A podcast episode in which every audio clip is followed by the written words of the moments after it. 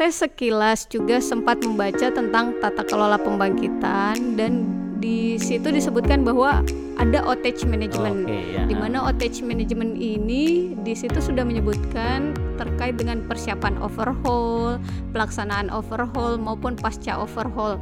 Nah, manajemen outage ini sendiri apa itu, Pak? oh, gitu, sip, sip, ya. Ah, tapi sebelumnya itu saya tadi lupa terkait dengan tata kelola pembangkitan itu terus hubungannya sama manajemen outage itu gimana gitu kan? Apakah Iya, ini betul. sepupu atau eh, saudara Anak kandung itu ya?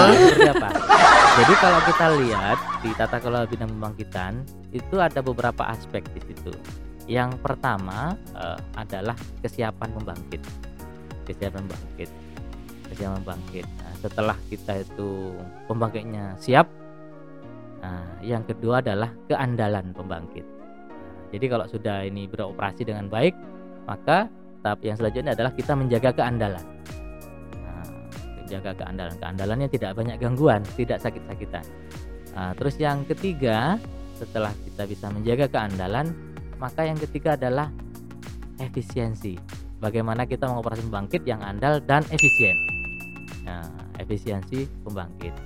Baru yang tahap yang selanjutnya yang keempat adalah sistem manajemen. Jadi kalau kita sudah pembangkit kita sudah andal, sudah efisien, baru kita me, eh, apa istilahnya membangun bagaimana suatu sistem manajemen supaya bisa tertata dengan baik.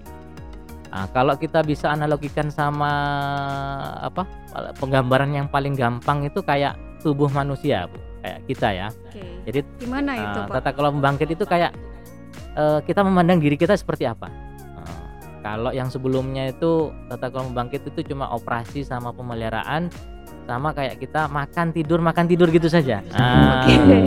kal- tapi kalau sudah eh, di tat- apa ma- sudah masuk tata kelola pembangkitan maka di situ sudah berbeda.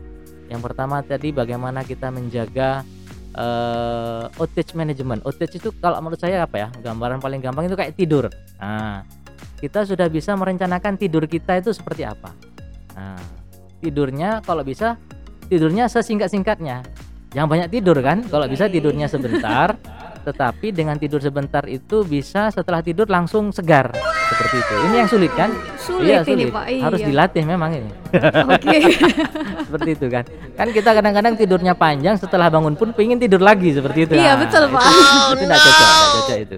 Jadi eh, pemeliharaan itu hampir sama kayak gitu, kayak tidur. Jadi tidur itu sebenarnya untuk memulihkan badan kita, sama kayak pemeliharaan untuk mengembalikan eh, kondisi pembangkit seperti itu.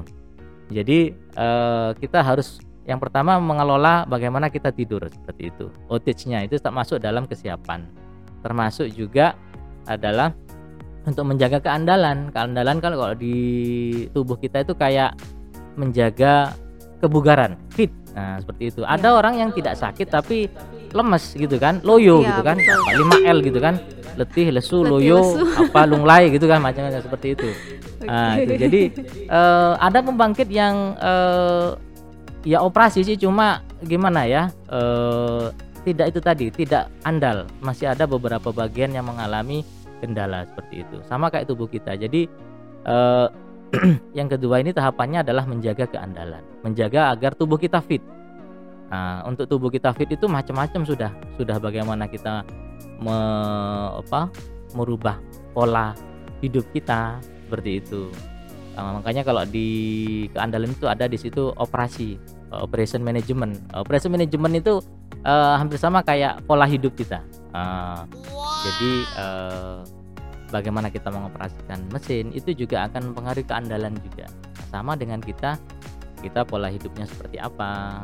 eh, kemudian juga pola makan. Nah, pola makan kalau di di pembangkit kalau terutama batu bara itu juga masuk di operation. Jadi batu baranya seperti apa, batu baranya bagus atau tidak gitu kan.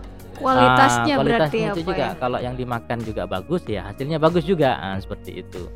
Jadi paling enak memang kita analogikan kayak kita, apa tubuh kita. Nah, jadi kalau sudah eh, andal, kita sudah bugar, maka yang berikutnya tadi efisiensi kan, efisiensi manajemen. Sama kayak kita hidup itu sudah lebih ini lebih apa ya, lebih lebih efisien, lebih terstruktur gitu kan. sudah bangun pagi habis itu uh, melakukan hal ini lebih produktif lah istilahnya ya.